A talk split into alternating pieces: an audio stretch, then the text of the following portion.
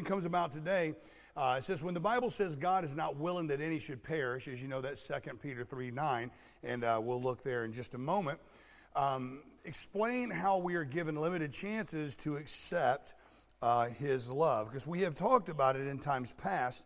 Um, just as a Christian has a finish line to cross, um, unbelievers, uh, you know, God doesn't have to, He doesn't have to give you an opportunity to get saved. He doesn't have to give you that. Uh, time and time again, I've said that missions is the heartbeat of God, but it's in our hands. It's our responsibility to witness. Okay, God's given us the tools. Uh, he's given us the Holy Spirit, um, but it's our duty and our job. So this is this is anti-Calvinism to the T. It's our responsibility to get busy. We are called unsaved unto good works. We are to provoke one another unto good works. Why? It's after salvation. So God is not willing that any, any should perish. We know that. Open your Bibles to. Um, We'll be in two places tonight to answer this question 2 Peter chapter 3 and in verse 9. And then from there, uh, we'll look in Proverbs 29, just in case you want to get uh, one finger in Proverbs and the other one in um, 2 Peter. Uh, that'll be fine, and uh, we'll hurry along here and address in addressing the statement. This is a.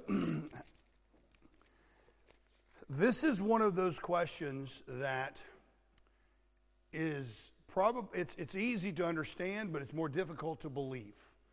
Um, our modern day culture, and now when I say modern day, I mean uh, last 50, 60 years, goes against what we're probably about to teach in this segment. But in 2 Peter chapter 3 and in verse 9, the Bible says that uh, the Lord, um, uh, wait a second, wrong chapter there. 2 Peter chapter 3, verse 9, the Lord is not slack concerning his promise, as some men count slackness, but is long suffering to usward, not willing that any should perish, but that all should come to repentance. Okay, so the first thing we need to understand is that the Lord isn't willing, that He doesn't want anybody. His desire, His overwhelming, determined will is not for anyone to perish. That's why Jesus Christ died one time and He died for all. That's why the Bible tells us, Whosoever shall believe on, the, on, on His name. Whosoever, anybody, okay? Who will, will believe on Jesus Christ as their Lord and Savior can and will be saved. Yes, the Holy Spirit has to be uh, play a part in there because it's not an intellectual or an educated decision. That I understand. But people are not going to desire to accept Jesus Christ without the conviction of the Holy Spirit, and they're not going to know anything about that without the, the Word of God. So faith cometh by hearing, and hearing by the Word. Amen? So when we understand that God's not willing that any should perish, it also tells us that He is long suffering to usward. He, I mean, he is patient. He is, uh, you know, incredibly patient, you know, and he doesn't have to be. So when we look at understanding that there are limited opportunities at limited times, and we don't know how many that would be, we have no idea. It could be 400,000, it could be four, it could be one, all right? And we see examples of that, principally speaking, in the Bible. But Proverbs chapter 29 and verse 1, and and uh, many of you guys that's been around for a long time, you guys may remember this message, uh, God's deadline or finish line. But in, in verse 1, it says, He that being often reproved, hardeneth his neck, shall suddenly be destroyed. And then the last four words, and that without remedy. R.G. Lee preached a message um, years and years and years ago um, titled Payday Someday. And, and he, he states that the payday someday is written on the constitution of God's universe. We know not when, nor where that constitution, where that line is drawn. We don't know where that is. Our job is just to witness, to witness, to witness, to witness. We don't know when or where somebody's final opportunity to receive Jesus Christ as Lord and Savior is. So every unsaved man or woman has a deadline with God. Every saved man or woman has a finish line with God. We know that by Hebrews chapter 12. So if you cross the deadline as a lost person, you are just as destined to hell, eternally lost and without hope as if you're already there. If you cross that deadline. Now, again, I don't know where it is, and neither do you. It's not our responsibility to say, you know what, I'm done. Not witnessing anymore, not doing that's not our job. That's the Holy Spirit's job to be finished with that. But beloved, the deadline that a soul may cross while while they are yet living uh, is a line, unseen, a hidden boundary, if you will, between God's mercy and God's wrath. And if that line is crossed, there is no hope. So, how, how is God setting a deadline in a soul's life? How does He do so? He does it, number one, by situations.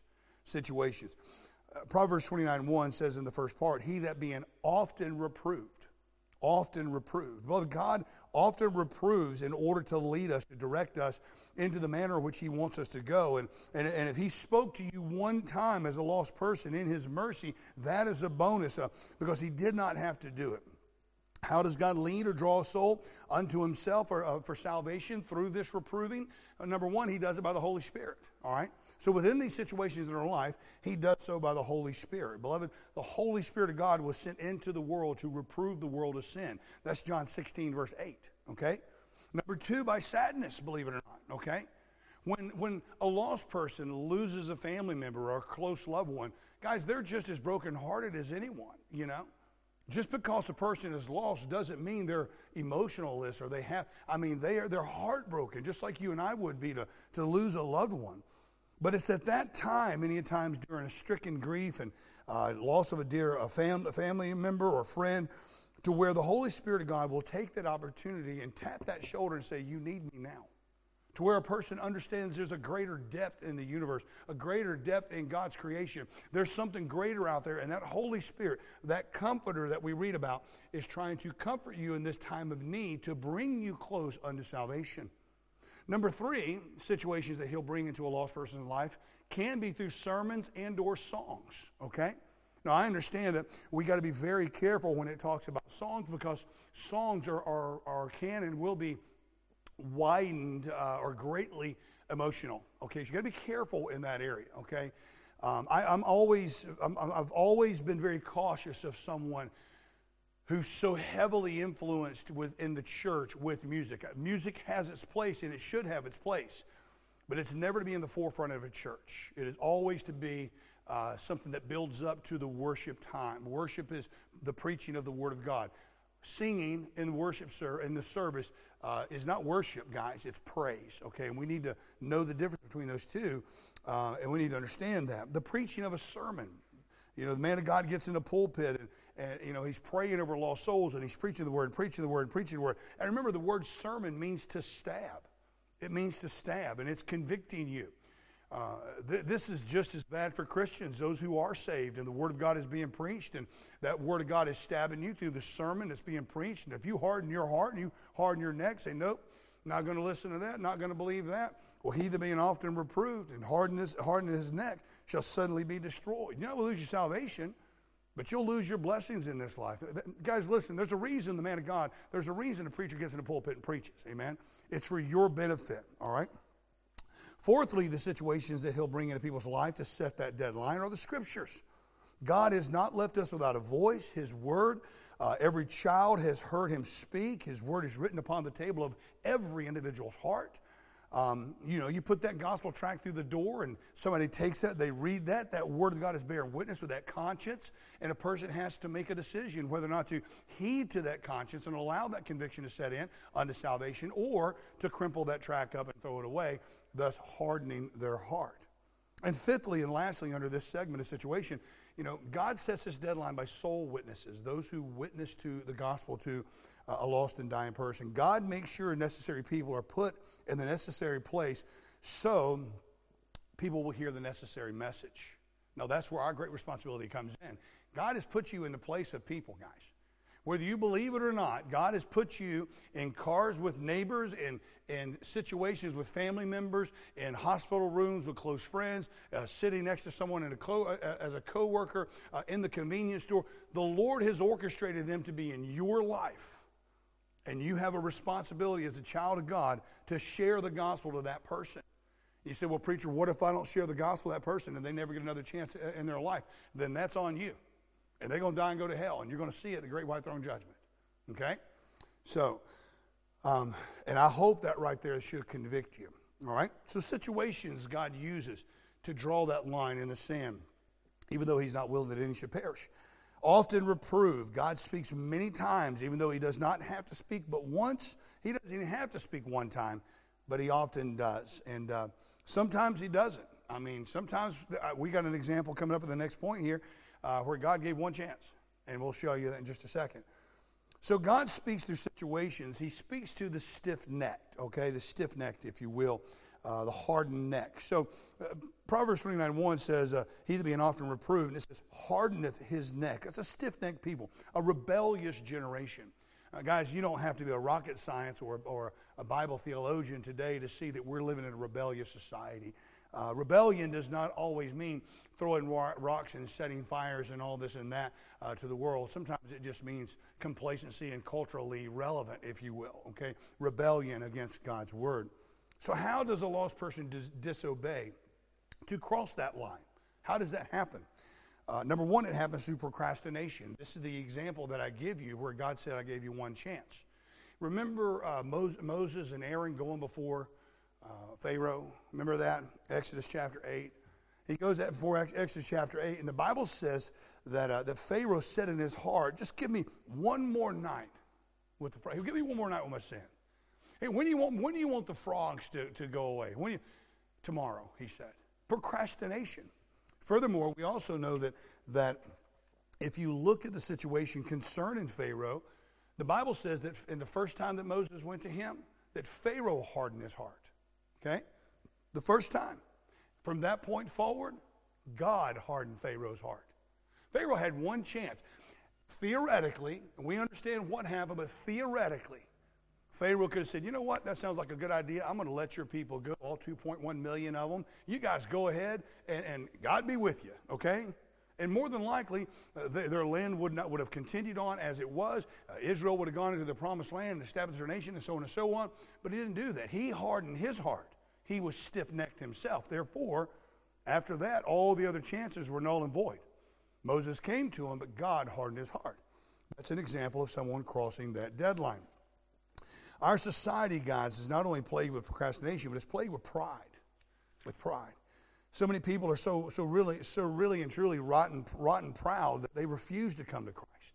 They don't want to give up what they're, uh, what they, they do on the weekends. They don't want to give up their lifestyle. They don't want to give up, you know, going to the to the bars and the clubs and the and the loose women and all this. And they don't want to give those things up. And the preacher will beg and plead and for them to come to Christ. But pride sits in the pew with the unsaved sinner and whispers into their ear, and they'll refuse to walk an aisle. They'll refuse to get saved simply because of pride. Now, to you and I that are saved and born again, we think that's ludicrous. Yeah, it is ludicrous when you know the end of the story.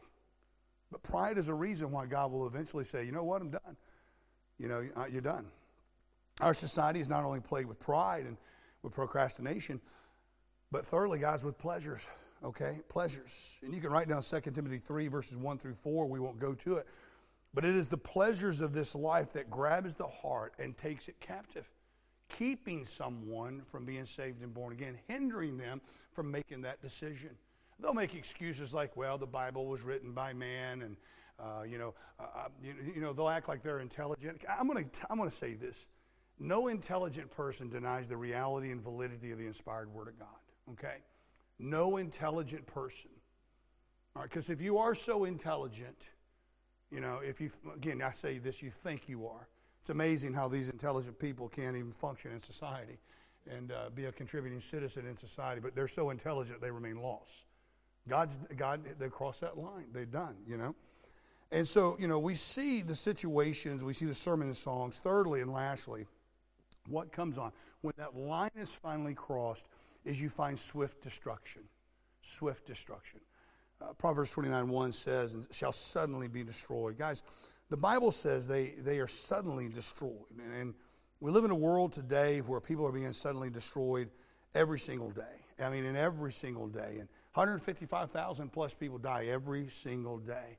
1.8 people per second. When we begin to look at it, by the time we're finished tonight, you'll see how many numbers will die in the world, and the overwhelming majority of them will die without a gospel message, uh, or at least uh, without knowing the Lord Jesus Christ. Um, and I said lastly, I was mistaken there, so it's not lastly, but lastly now, the fourth thing. The Bible says without remedy.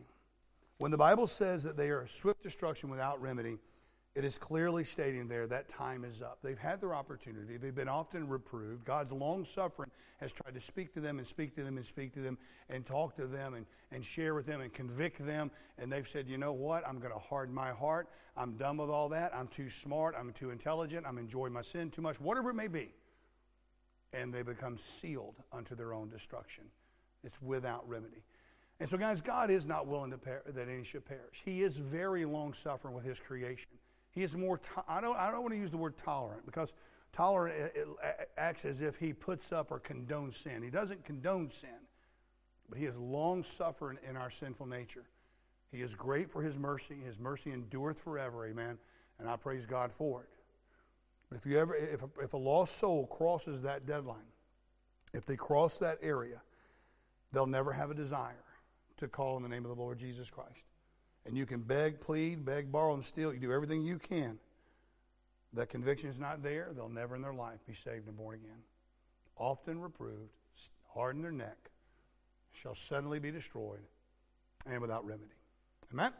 So that answers those questions tonight, guys. So let's go ahead and stand this evening.